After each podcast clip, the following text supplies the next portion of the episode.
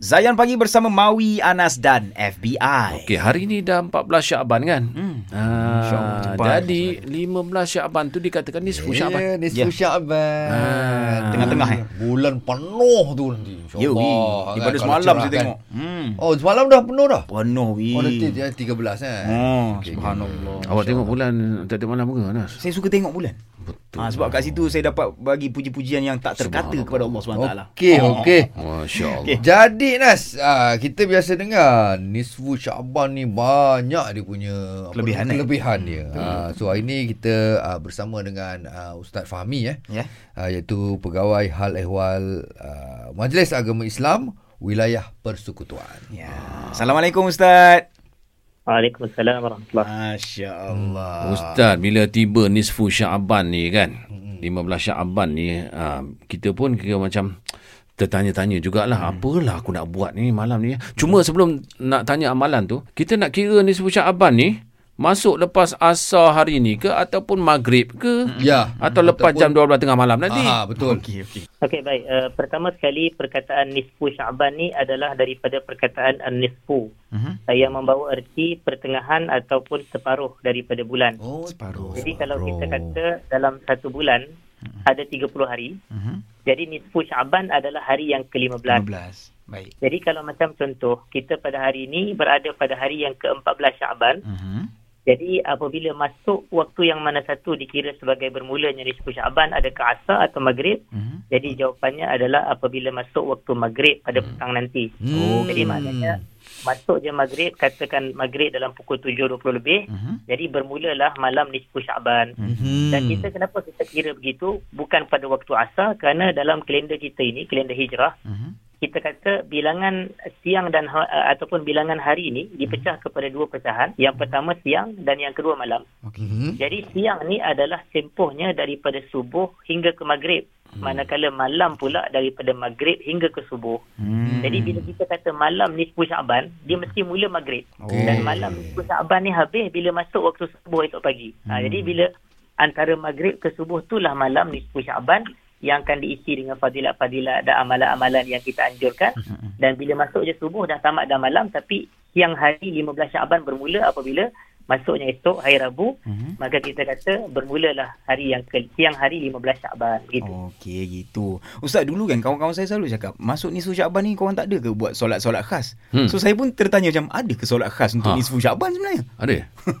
Baik dari sudut anjuran dan pengamalan yang dilakukan oleh Nabi sallallahu alaihi wasallam. Uh, memang tidak ada yang menyebutkan tentang solat yang khusus pada malam nisfu Syaban. Baik. Dan ini pun memang disebutkan oleh ulama-ulama kita dalam mazhab Syafi'i seperti Al-Imam Nawawi dan seumpamanya. Mm-mm. Maknanya tidak ada solat yang dikhususkan pada malam nisfu Syaban. Mhm. Tapi bukan bermakna tidak ada ibadat yang dianjurkan. Ha, ini ada beza. Tak ada solat yang khas tak semestinya kita tak perlu beribadat. Faham. Maknanya ada ibadat-ibadat lain dan galakan-galakan lain yang dianjurkan yang disebutkan oleh para ulama dan diamalkan oleh para ulama. Dan orang kata nisfu Syaban ni um, yalah Allah akan mengampunkan dosa kita bila-bila masa saja betul tak. Ya. Tapi antara dosa yang tak diampunkan tu Hmm. orang yang Katanya memutuskan mu- ah, silaturahim. Ha. Sebenarnya ini adalah berdasarkan uh, riwayat yang sahih Hmm. uh, daripada Nabi sallallahu alaihi wasallam pada uh, malam nisfu Syaban memang Allah Taala akan melihat dan meneliti kepada seluruh hamba-hamba dia. Mhm.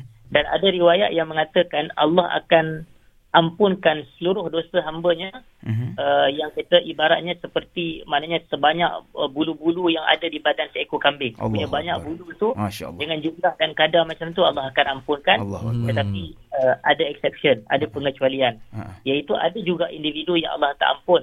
Yang pertama sekali adalah musyrik. Orang yang mensyirikkan Allah yang pada malam nisfu Syaban tu dia mensyirikkan kepada Allah. Nauzubillah. min dzalik. Nauzubillah min. Dan yang kedua adalah orang yang musyahid. Dan musyahid ni adalah orang yang terlalu berlebihan dalam memutuskan hubungan uh, antara sesama mana dalam perbalahan dan pergaduhan. Faham. Dia dia putuskan silaturahim Mhm. dan dia putuskan ukhuwah Islamiah. Dia terlalu berlebihan dan melampau dalam bergaduh dan berbalah.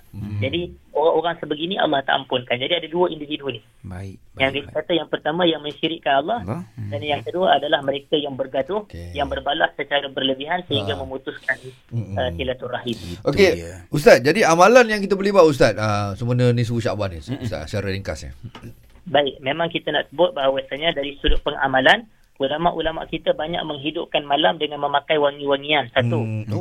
Okey. Dan mereka uh, mem- memakai pakaian yang terbaik Mhm. dan mereka men, um, membaca al-Quran, berzikir kepada Allah tanpa mengkhususkan surah tertentu, Baik. tanpa mengkhususkan solat tertentu, Baik. tapi mereka menghidupkan dengan ibadah-ibadah umum. Mhm. Maknanya banyakkan zikir kepada Allah, banyakkan solat, banyakkan sedekah Ya. dan ibadah yang paling utama pada malam nisfu Syaban kita kena memperbanyakkan doa. Macam kita kata tadi.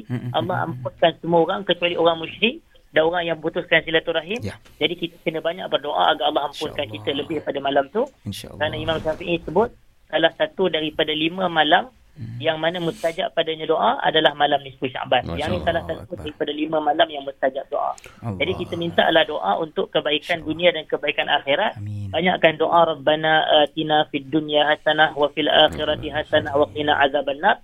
Kerana doa ni sahaja walaupun doa yang pendek tapi dia mencakupi kebaikan dunia dan akhirat kita. Wallahu a'lam. Oh, Ustaz, saya nak tambah sikit yang 13, 14, 15 ni pun boleh puasa kan? Puasa putih eh? Betul.